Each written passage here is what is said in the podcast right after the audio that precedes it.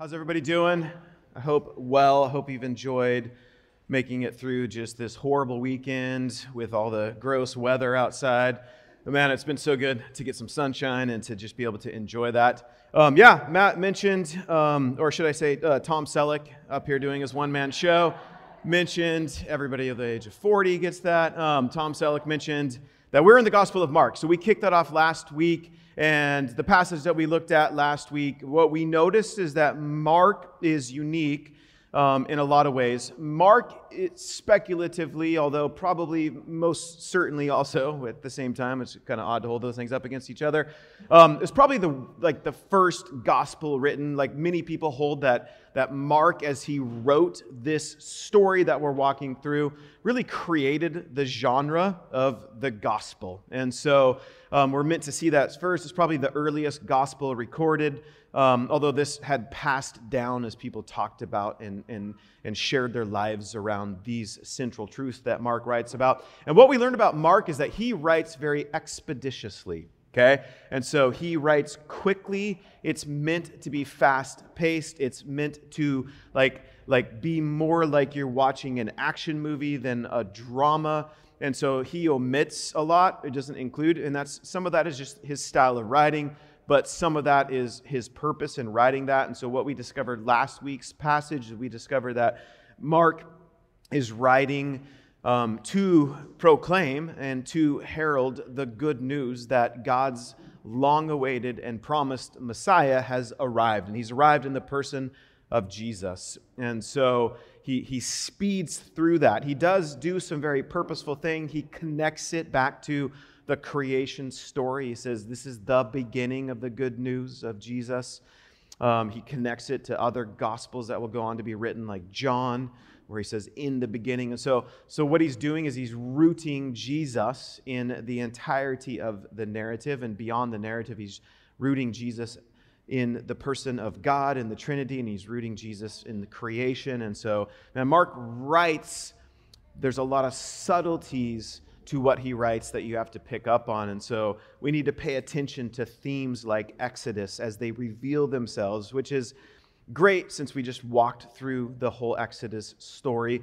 Um, we should think about creation when we read Mark. We should think about Adam. Adam as God's like king that he set over all of creation and gave a task to subdue and to have dominion over creation and to flourish and to carry out God's mission, which is to to be, to be like fruitful and, and multiply. And of course, we see Adam's failure held up against Jesus, the good king, the one and true king who lived this out perfectly. And so, um, so really, Mark does this. He, he points us to a specific person in the passage that we looked at last week, which is this guy, John, who's Jesus' cousin. And John is simply this he's a herald, he's a messenger and he dispatches his message really quickly last week and he just says hey this person that's walking to me right now that this audience of people around the river that he's baptizing people in can see this person who's coming is in fact the messiah. And then jesus is baptized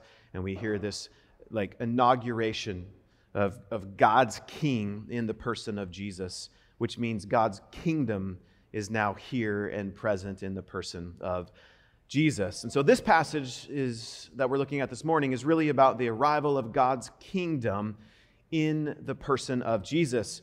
Uh, but it's also this it's also the beginning of the ministry of jesus his public ministry. And it's we see in this passage this morning his call to, to grab some followers some disciples. But before we jump into all of that i do want us to do this. So if you didn't catch last week's sermon go back and listen to that. You can find that on the website. Um, but, but I want us to look at a pattern that emerged last week that we didn't really highlight, but it's going to fit for today. So, in Jesus' baptism, in his temptation in the wilderness for 40 days, it reveals uh, like this kind of parallel pattern between Jesus and Israel. And we should always be thinking, although Jesus is from Israel. He is a Hebrew. He is Jewish. He, he also, in so many ways, is Israel. And so, so Jesus is like Israel in miniature. Now, I don't mean that Jesus' status is diminutive or that he's small. In fact, as we work through the story, we are meant to see Jesus as far superior, far greater, far more vast in what he does than Israel.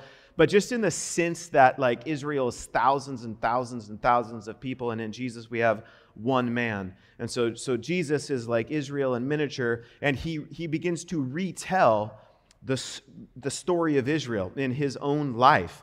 And so, so Israel, like just think about Israel, like what do we know? They, they passed through as they were being formed as a people. They passed through the tumultuous waters of the Red Sea, and then they meet with the living God at Mount Sinai, and then that's where God declares him. If you remember this from the Exodus story, God declares Israel that they are his treasured possession among all of his creation. And then what we see real quick in that meeting with the living God at the mountain is Israel sins and they begin to wander in the wilderness for 40 days and they're led by the spirit of god as they enter into the promised land. And then we hold jesus up. We see jesus in the passage last week. He's he passes through the water of baptism by his cousin John. And then he receives in that moment, in his baptism, the approval of his father. His father speaks, You are my, my son. I'm well pleased with you. I'm delighted in you. Just like, like God spoke that over Israel.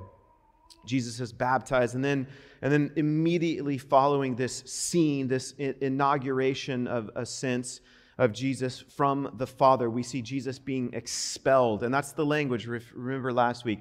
Jesus, by the Spirit, right, is expelled into the wilderness and he's out there for 40 days. And so we, we need to see those parallels and that pattern repeat itself. So it's no surprise when we come to Mark chapter 1, verse 14.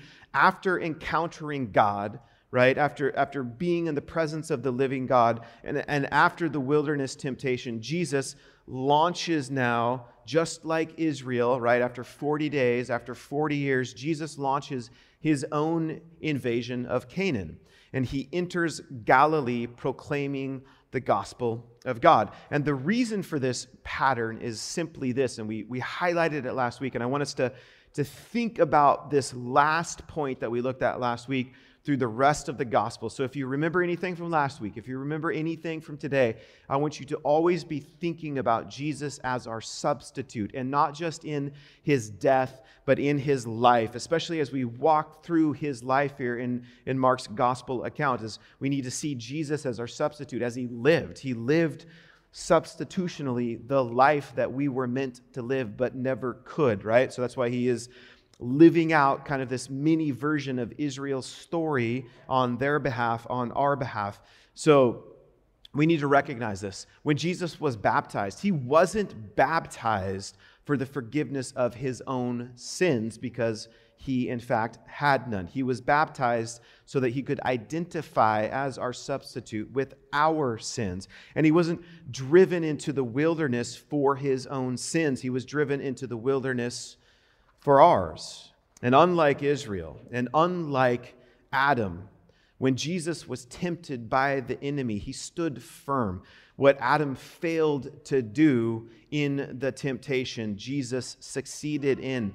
And then, because of that, he became qualified to be both perfectly God and perfectly man. And, and for us and, and for our salvation, Jesus stands in our place and lives that life.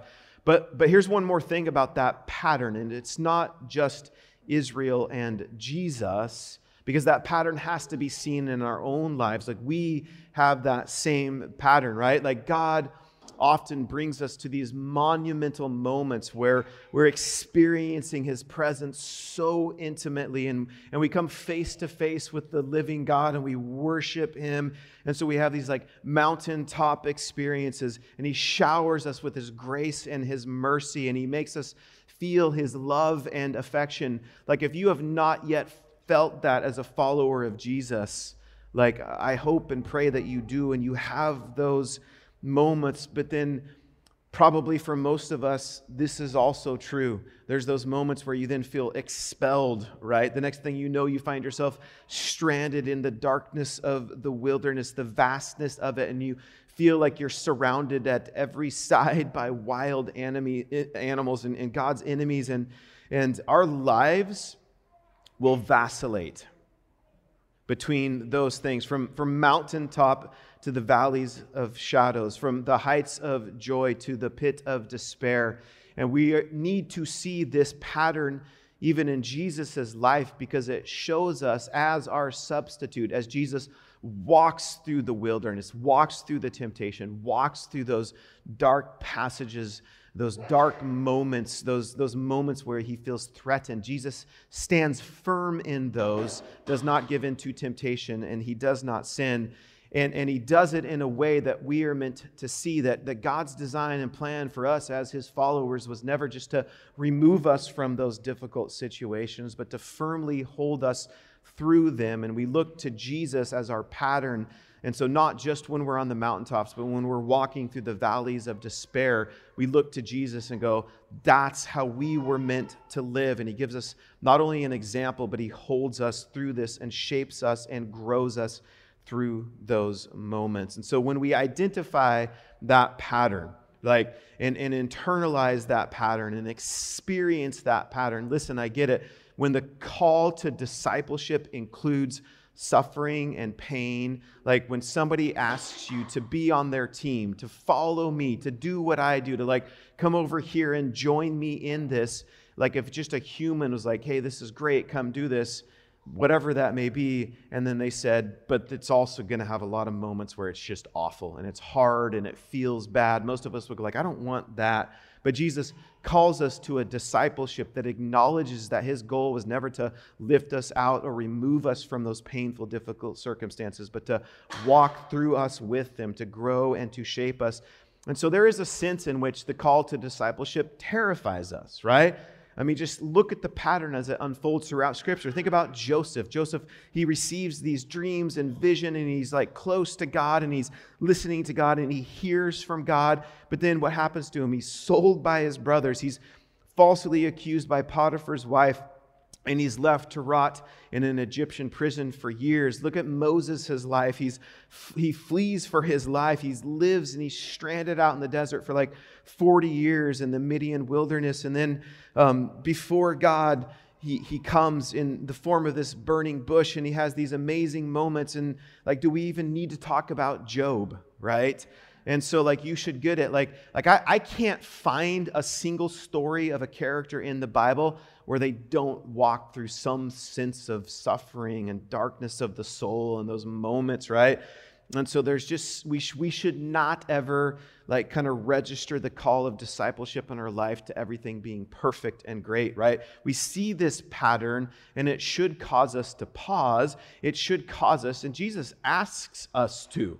He says, before you're all in, you need to recognize, you need to step back and say, like, the call of discipleship is costly. The call of discipleship is to carry a cross, and a cross signifies death. And in this sense, what it means to follow Jesus and to carry your cross, and it's the pattern that we see over and over and over again, is it is a call to death. It's a call to put to death in us the things that Jesus would rather not have be a part of our life, those sins that ensnare us. And so it should cause us to pause when we see this pattern emerge because it should make you somewhat fearful. Like the guarantee is you will walk through suffering and pain and, and you should ask like what does god have in store for me? Because following jesus gives us no guarantee of safety and comfort. We'll return to that in the end. So have i painted a picture of what this looks like? Like you should be both fearful but also worshipful because of what we see the totality of this pattern as it emerges. We see grace and mercy in it. So so let's get back to, to mark and let's phrase this again. Remember if you if you kind of lost track of this or didn't hear this from last week mark writes his gospel his account of his jesus story and he writes it specifically for Jesus' followers that were Gentiles living in Rome. They had come to hear the good news of Jesus. They had seen it. Uh, some of them had been traveled from Jerusalem to Rome, and, and that's how the gospel got there. And they're proclaiming, and so they've surrendered their lives to this good king, but they're also suffering horrific persecution from the state. Nero has enacted this like horrible, like, let's get rid of these followers of Jesus in the city of Rome. And so, what we need to understand is the majority of people that were going to get this letter, they were probably not familiar. They're probably Gentiles, and they're not familiar with Jewish history or culture. And they wanted to understand what it means to follow this Jewish carpenter who claimed to be the Christ.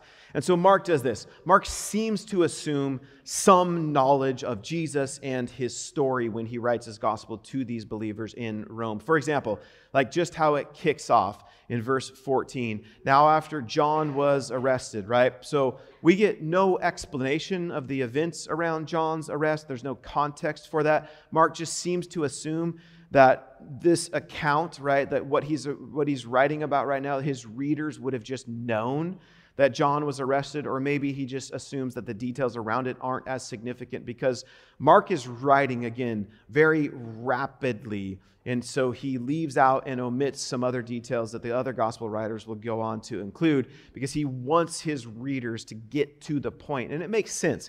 Like if you're hunkered down, fearful of your life, afraid of the persecution that you hear people have been suffering, like you want to get to the point. You don't have time to read like a whole novel. You just go like, man, I just need to know like how do I register this? How do we how do we thrive and flourish when there's darkness all around us? And so Mark just jumps in. He seems to assume that his readers would just know that John was arrested, and he uses this like common knowledge. And here's the most significant thing. Why does he jump to John's arrest?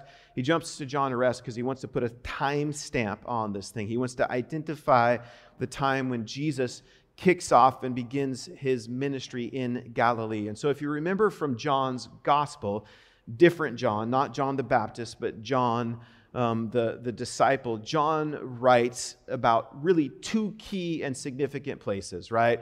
And, and Mark will too. Jesus' ministry takes place in Galilee and in the city of Jerusalem, and they're, they're far apart. Galilee's in the northern piece, um, and Jerusalem's in the southern kingdom. And so this is the beginning of Jesus' Galilean ministry, right? That's home turf for him, that's where he was from.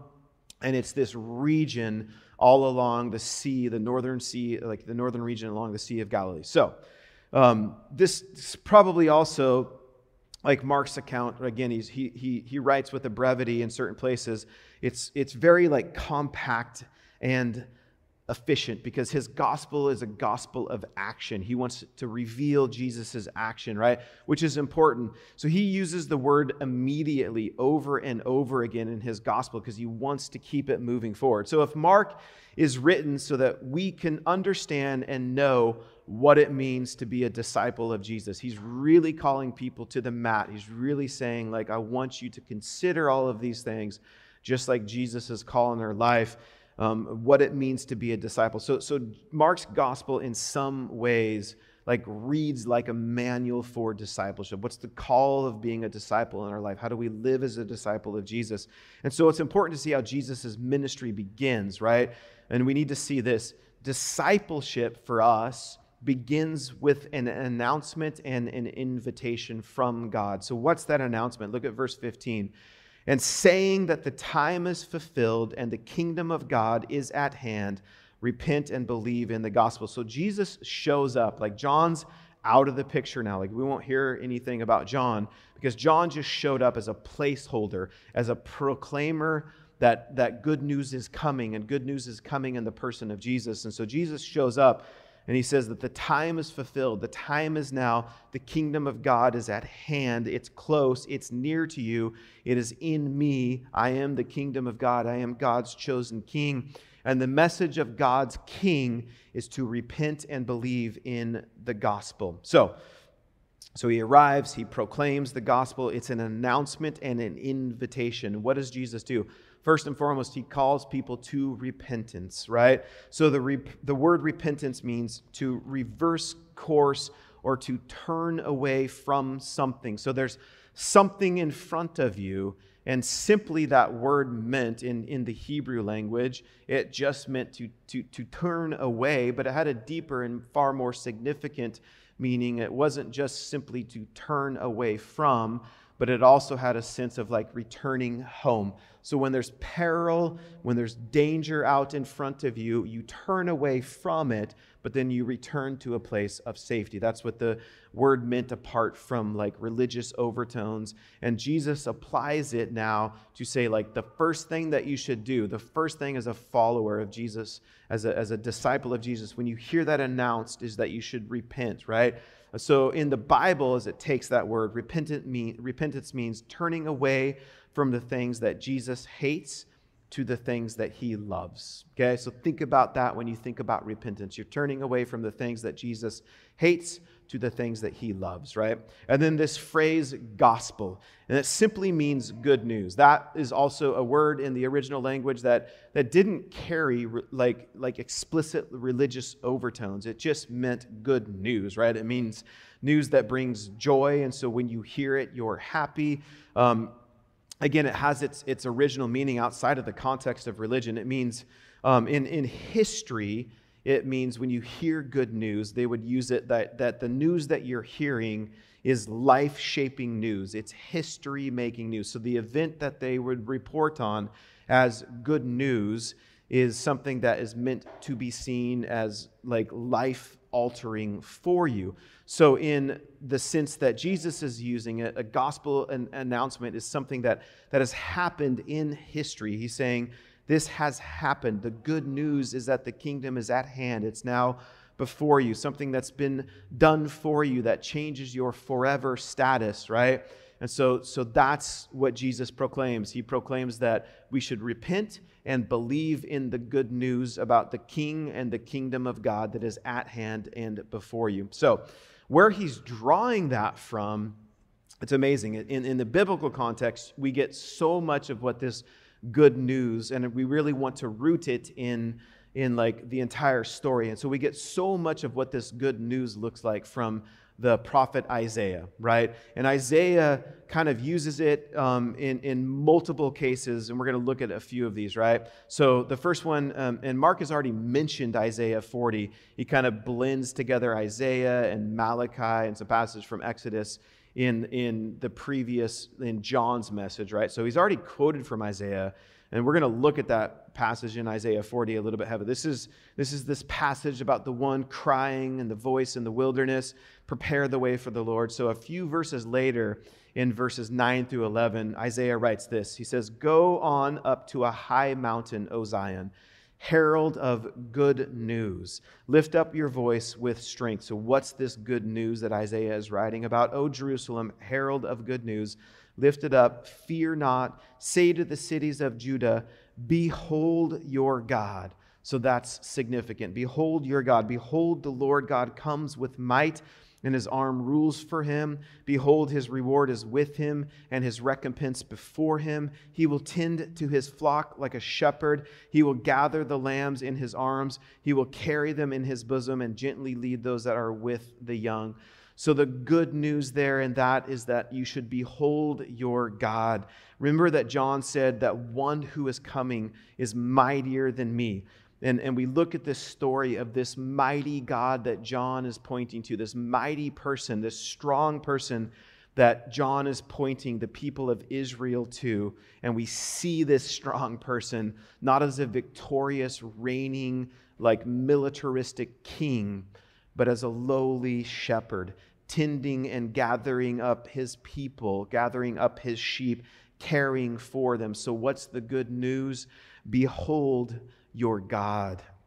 And then again in Isaiah 52, 7 through 10, says, How beautiful upon the mountains are the feet of him who brings good news who publishes peace, who brings good news of happiness, who publishes salvation, who says to Zion, Your God reigns.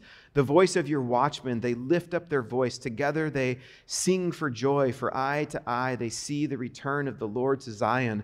Break forth together into singing, you waste places of Jerusalem, for the Lord has comforted his people. He has redeemed Jerusalem. The Lord has bared his holy arm before the eyes of all nations, and all the ends of the earth shall see the salvation of our God. And so the good news is this is that God is returning to his people, and everyone will see it. God is coming to bring comfort, to redeem, to save. And the good news is that your God reigns. God is coming to comfort. He will bring peace and happiness. Salvation is coming in this God. So the good news is that your God reigns. So behold your God, your God reigns. And then finally in Isaiah 61, 1 through 3, it says, The Spirit of the Lord God is upon me because the Lord has anointed me to bring good news to the poor. He has sent me to bind up the brokenhearted, to proclaim liberty to the captives and the opening of the prisoners to those who are bound, to proclaim the year of the Lord's favor and the day of vengeance for our God, to comfort all who mourn, to grant those who mourn in Zion, to give them a beautiful headdress instead of ashes, the oil of gladness instead of mourning, the garment of praise instead of a faint spirit, that they may be called oaks of righteousness, the planting of the Lord, that he may be glorified. First, like, I just need you to see this that, like, the good news, like God proclaiming the good news, that good news is coming, that good news is here, that good news is at hand was rooted long before Mark even wrote a story. Like long before Mark put paper to pen, God had already heralded the good news of his Messiah, and he used prophets like Isaiah to proclaim that. So in this passage, we see that God is going to anoint his deliverer with the Holy Spirit. So remember that at the baptism of Jesus, this deliverer, what we see, he will be bound up and he will bound up broken hearts. He, he's going he's gonna liberate prisoners. He's going to proclaim God's favor. He's going to comfort the mourning. He's going to turn their sorrow into gladness and their weariness into praise. And all of that good news proclaiming and heralding came long before the person of Jesus was incarnate. Now, Jesus always existed, but before he took on flesh, the good news about what God's Messiah in Jesus would do and accomplish. What's the good news here from this passage in Isaiah? It's that your God saves. If you're weak, if you're poor, if you're brokenhearted, if you're enslaved, your God is here for you and your God saves. So that's the background to this good news that Jesus is proclaiming, that is, in fact, true in the person of Jesus. That's the Old Testament promise of hope. And Jesus arrives proclaiming and is the good news. And he says, The time is fulfilled. What time? The time that all the hope, right, for the good news, like, behold your God, all of that is fulfilled in Jesus. That that your God reigns, that He's here to liberate the captives, that He's here to comfort the broken. That time is now. It's happening now in the person of Jesus. The kingdom of God, your God reigns, is here. So repent and believe in the good news that is before you in the person of Jesus. So we're going to return to what it means to repent and believe here at the end. But for now, I want you to really kind of notice something that's happened so far, right?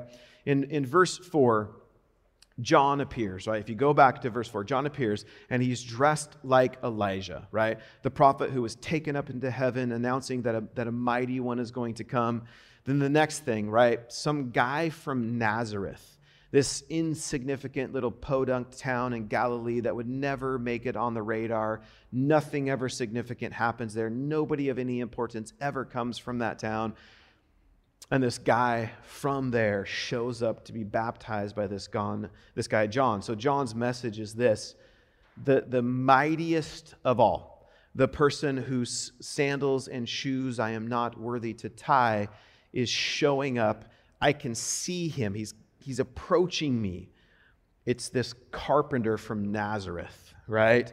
And then the Spirit descends upon this carpenter from Nazareth like a dove, and the Father expresses his delight in this nobody from Nazareth. He says, You are my beloved Son. With you I am well pleased. And then the next thing that happens, the Spirit drives him or expels him out into the wilderness with these wild animals to, to face Satan. Now, in this passage, the gospel of God, behold your God, your God reigns, your God saves, the kingdom is here. Now, let's get some fishermen right? Let's look at this passage 16 through 20. So, so passing alongside the Sea of Galilee, he saw Simon and Andrew the brother of Simon, casting a net into the sea, for they were fishermen. And Jesus said to them, Follow me, and I will make you become fishers of men. And immediately they left their nets and followed him. And going on a little farther, he saw James, the son of Zebedee, and John, his brother, who were in their boat mending the nets. And immediately he called them, and they left their father Zebedee in the boat with the hired servants and followed him. So, there's a pattern emerging here, even in Mark, right? In each case, Mark raises our expectations. John says, Man, who is showing up is mightier than me, mightier than anybody standing. You've got probably like Roman soldiers watching this unfold, right? Because they were everywhere. So, in, in a sense, you had the representation of all of the might of the Roman Empire. You probably had powerful religious leaders watching John baptize people. You probably had significant, important people in the crowd. And Jesus is saying, the mightiest of all people is showing up in the person of Jesus, who's just simply a carpenter from a no place, nobody place, right? And so you need to see this. Mark raises our expectations by alluding to God's promises, drawing out how they're true in the Old Testament. Elijah is preparing the way, the Spirit is resting on God's beloved King and Son, the announcement of God's triumphant kingdom. All of that is happening here in this proclamation. And then in each case, he immediately, like, takes it to left field and surprises us. Nazareth, what? That's a nobody place, nowhere place. The wilderness, like that's where you go to die. Like no, nothing significant happens. Fishermen, like they're nobodies, right? So Mark raises our expectation and then overturns our expectations. But in overturning our expectations, Mark is clear that Jesus is actually fulfilling God's expectations. And we see that when it comes to the calling of his first disciples. It's, it's always been a bit odd to me. Like you read this story, the fact that these four people that he mentions here would just drop everything to follow some random strange. Like, what would it take for that to be true for you? You're just minding your own business, you're at work, you're in your cubicle or whatever it looks like for you, and somebody walks up and just says, Stop what you're doing, stop your current employment and follow me with no future promise of employment, no f- promise of what that future is going to look like. You're safe and you're sound, right? And so that's what comes to them. And so he calls them and and we need to see that, that there's something significant happening. I mean, they're just, they're just fishermen, right? Who are completely focused on the task at hand. They're focused on making a living and maybe providing for their families. And then Jesus comes up and he, he looks them in the eye and says, Follow me, and I'm going to make you to become fishers of men. Like you're not that thing now. You will become that. And the process of becoming that is me making you that, right?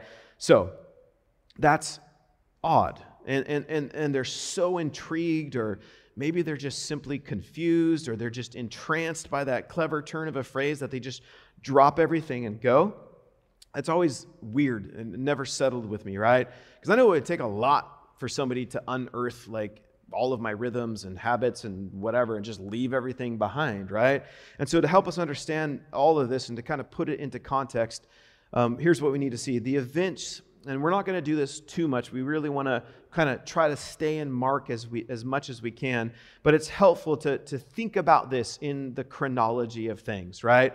The events of John 1 through 4, right? If you go to John's gospel, are you guys familiar with John's gospel? Should we just preach through John's gospel for like four years? I don't know. But so if you remember all the way back three or four years ago when we started this, all of those events that occur from John 1 to 4 they occur prior to this section of Mark. So there's a lot of content that Mark leaves out. There's a lot of events that happen, right? It's after the baptism and the temptation of Jesus that we see Jesus, he's doing some teaching, he's doing some ministry. What do we have? We've got water into wine. Mark doesn't tell us about that. We've got the cleansing of the temple. We've got this midnight chat with Nicodemus. We've got this conversation with the Samaritan woman at the well. All of that is prior to what John is or Mark is saying right now. So it includes some baptisms, it includes some calling of some disciples, but it's not yet like the full incarnation of Jesus' public ministry, right? That's what's going to make Jesus famous, or rather infamous, in Israel. And Mark basically fast forwards us. Most commonly,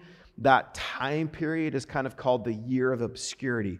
And, and Mark fast forwards us through John's writings about Jesus' year of obscurity, and he jumps us straight into the launching of Jesus' public ministry in Galilee. And so this passage doesn't record the conversations with Simon and Andrew, James, and John. Instead, Jesus comes and tells them, It's time, let's go. So it's important to note that this is not a call to salvation. Rather, it's their call to ministry, right? They stop fishing for fish so that they can learn to become fishers of men from Jesus. So that's that's Jesus is going to teach them how to call people to repentance and faith and trust in the king and his kingdom. Which raises a question.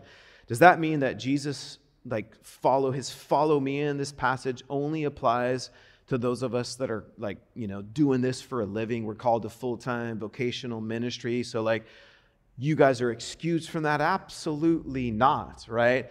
Because because you have to see like jesus didn't say like okay for those of you that are out fishing like we're going to take you through seminary right? You'll get a bible when you graduate um, you're going to learn how to preach. You're going to learn how to like do, you know, marry people and bury. Like it's none of that. He's just average, everyday people living their life, and he's saying like, listen, you're fishermen now, and I'm going to teach you how to become this thing that fulfills my great mission for my people, right? And so, and so when Jesus was on earth, in order to follow him, like it's connected to that call to learn to fish for men. Like you had to stop fishing for fish, right? If you wanted to learn from Jesus, you had to be with Jesus, which means that you couldn't be with your dad on a boat catching fish. But the reality is, for us today, like none of us are going to leave our careers of fishermen, because I don't think that's true for any of us, but none of you probably left what you were doing to follow Jesus. Now, that's the call for the first disciples because they're going to walk with him, they're going to talk with them. He's going to instruct and train them in what it means. And he's going to select like 12 of them to be apostles, right? Those are two distinct things, right? He's going to, he's going to have like 70 or so disciples and, and many more along the way. But then he's going to have these 12 that he sends out as apostles, right? But the reality for us is that none of us are going to leave our careers probably to follow Jesus. In fact, most of us stay in those things, right? So you, the, the truth for us today is you can fish for men while fishing for fish, right? Or working at Target or being in law enforcement or being a nurse or being a teacher or making a home or any of other thousands of vocations that you may call yourself to. But ultimately, the vocation that Jesus calls you to while you're working your job, like, is to be a fisher of men. Like, that should radically change why you show up to work, right? Whatever you do. If you go, like, yeah, here's what I do for a job, here's what I do to get paid. But, but the calling on this, the vocation, the holy vocation is to be a fisher of men. Jesus still wants to make us fishers of men. He wants to make teachers that are fishers of men. He wants to make baristas that are fishers of men. He wants to make those of you that are students, he wants to make you students that are, that are fishing for men and calling people to repentance and submitting to, to the king. So, so you're all going to be involved with some, some of that in some ways, right? That's, that's the call to be a good news people. But for most of us, right, that's going to mean this you're going to, you're going to be tending to your nets. You're going to be working your job and living faithfully where God has planted you right? And, and the reason that you don't have to leave your nets to follow Jesus is because Mark wrote you this to learn how to do this, right? So your call is to follow Jesus and proclaim the good news in the everyday stuff of life where you all are and to recognize God has actually already called you to where he wants you to be, to be a good news proclaimer. So thanks to Mark and like just like these disciples, here's what we get in this. We get to have a like a front row seat to, to what it means to follow Jesus, to see how, how Jesus fulfilled God's promises, to, to, to see how Jesus overturns every one of our expectations, and to see um, and, and reveal to us this surprising character of God in, in, in the person of Jesus. So, last thing, and, and we'll be done, is this last little chunk, right? Now, this was a tough piece to go, like, like how do we connect this? Because this is a shift in tone, right? We get this we get this proclamation from Jesus. Here's what the good news is repent and, and believe, and the kingdom's at hand, right?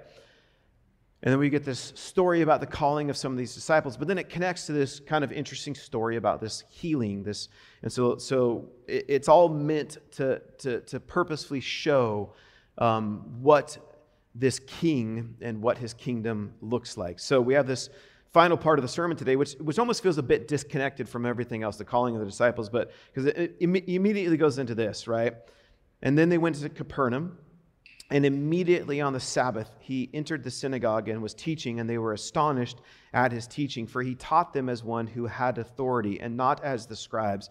And immediately there was in their synagogue a man with an unclean spirit, and he cried out, What do you have to do with us, Jesus of Nazareth? How have you come to destroy us? I know who you are, the Holy One of God. So it's significant to recognize that, that, that, that unclean spirit, that, that demonic presence recognizes who Jesus is, where he's from, that he's the Holy One of God. But Jesus rebuked him, saying, Be silent and come out of him. And the unclean spirit, convulsing him.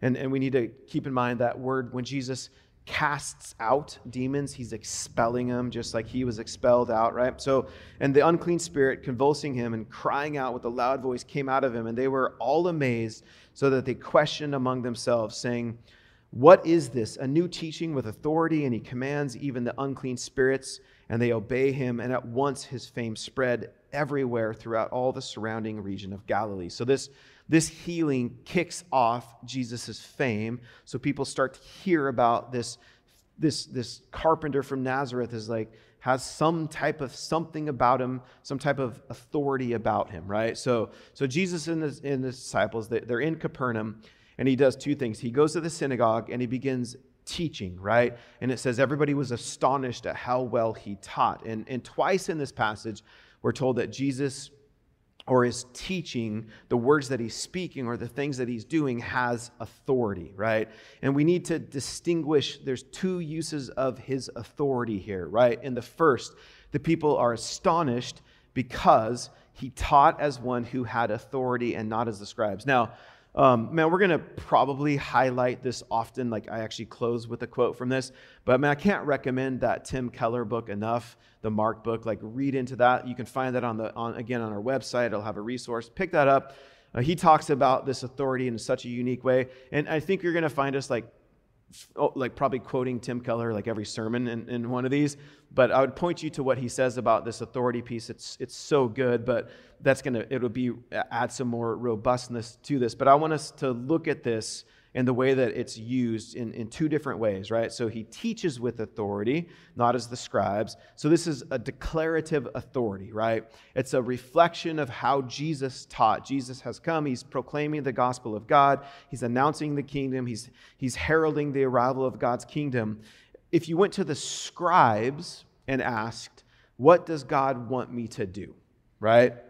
More than likely their answer would be this. Well and so they're going to they're going to point to, to to rabbinical teaching and they would say like well let's look at what rabbi eliezer has to say about this. Like what does god what does rabbi hillel want us to do? What is and they're going to point to the teachings and the work of the rabbis right?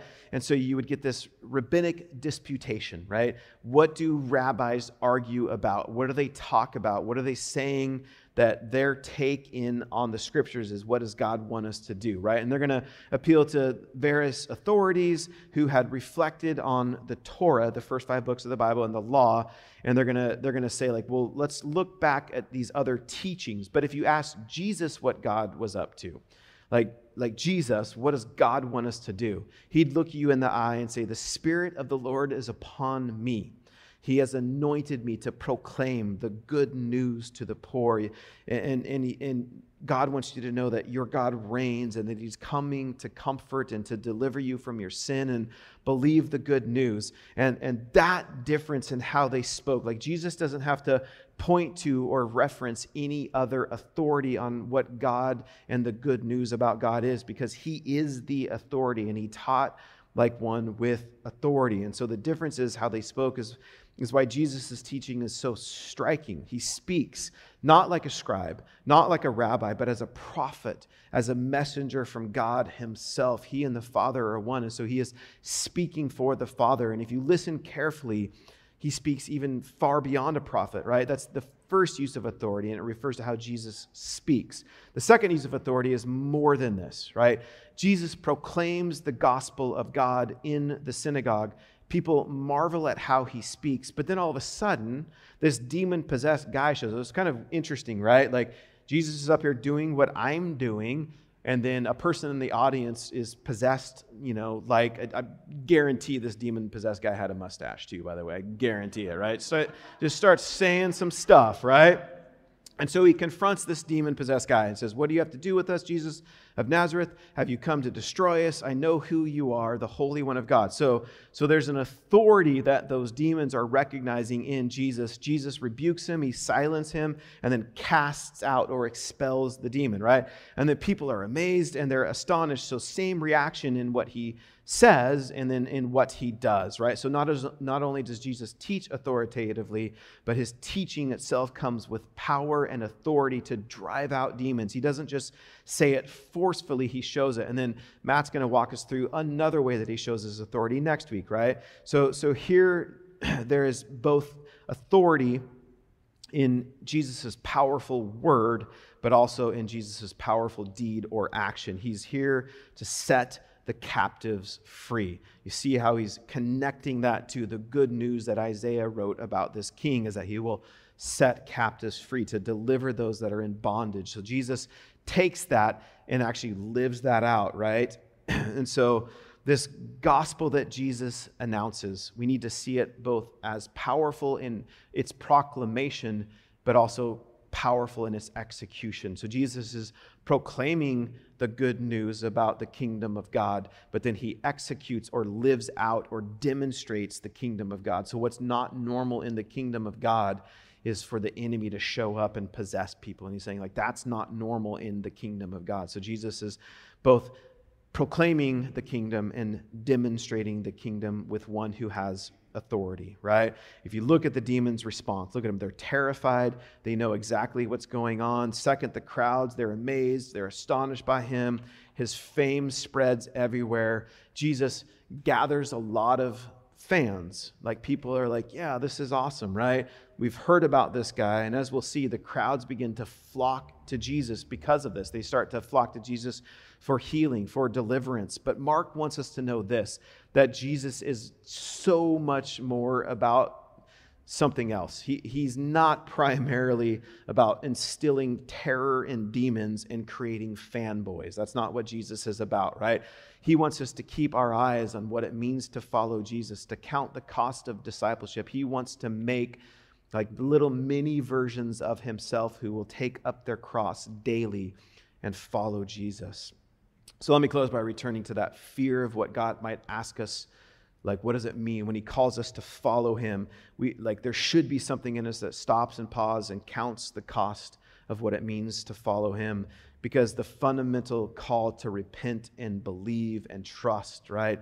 given who God is and, and given the patterns in Scripture that make it clear that, that He often guides His people into times of greater darkness and suffering and into those wilderness moments. Like He doesn't always just pull us out of those. There's times where we will suffer under affliction. There is in all of us a tendency to like shrink then back from too much intimacy, too much connection with God. Because if the promise is like I'll walk through you like with in, in your suffering and pain, right? And, and the guarantee is that I won't pull you out of that. We tend to shrink back from intimacy. Like if the call of being intimate with God is that we'll experience pain and suffering, like just like C.S. Lewis says, like we, we, we stick to the shallows, the deep water of following God is it's terrifying. And C.S. Lewis said, Some of us pray faintly and quietly, lest God actually hear us.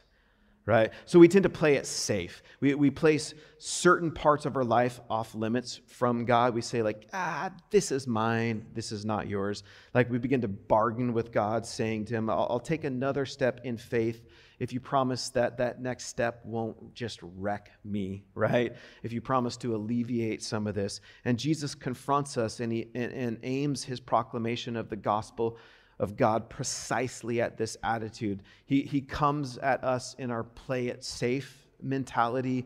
He, he, he hits home in our kind of like, you can't touch this part of me, God. You can't have this part of me, God, kind of state of mind. And this attitude of like, this is mine, not yours, God. And he says, Behold, your God reigns. Behold, your God saves. Repent and believe in the good news that your God reigns. And the reality is this your God reigns is only good news if he's your God. He is God, whether you want him to be or not, but it's only good news if he is your God. If he doesn't ask us permission, right? He doesn't ask permission to reign or to rule, but his reign is only good news if he is your God. And the only way for him to become your God is to repent and believe the gospel. Repentance begins with confessing your sins, with being honest with God about the sin in your life, and it means turning from it, rejecting it, allowing God to put it to death. And then faith means turning to and trusting in, relying on Jesus as the only hope for forgiveness, deliverance, and salvation. That's what Jesus does to every one of us this morning. He confronts us with this reality in the call to follow him, that the time is fulfilled, the kingdom of God is here in the person of Jesus, and repent and believe. And that choice confronts every one of us. And the next step to take is to be honest about that, to, to be clear about what is truly keeping you from turning from your self will and self reign and self rule and returning to Jesus' good reign and rule as king over your life and following him. There's no promise of safety. God is not safe, but he's good and he reigns for you. I'll end with this. Tim Keller says in his book about Mark in this call to follow Jesus, which is ultimately what this whole passage is about is it's a call to follow Jesus. He says this, kind of paraphrasing if Jesus could say it this way. He says, Follow me because I am the king you've been looking for. Follow me because I have authority over everything, yet I have humbled myself for you because I died on the cross for you when you didn't have the right to or you didn't have the right beliefs or the right behavior, because I have brought you news, not advice, because I am your true love, your true life. Follow me.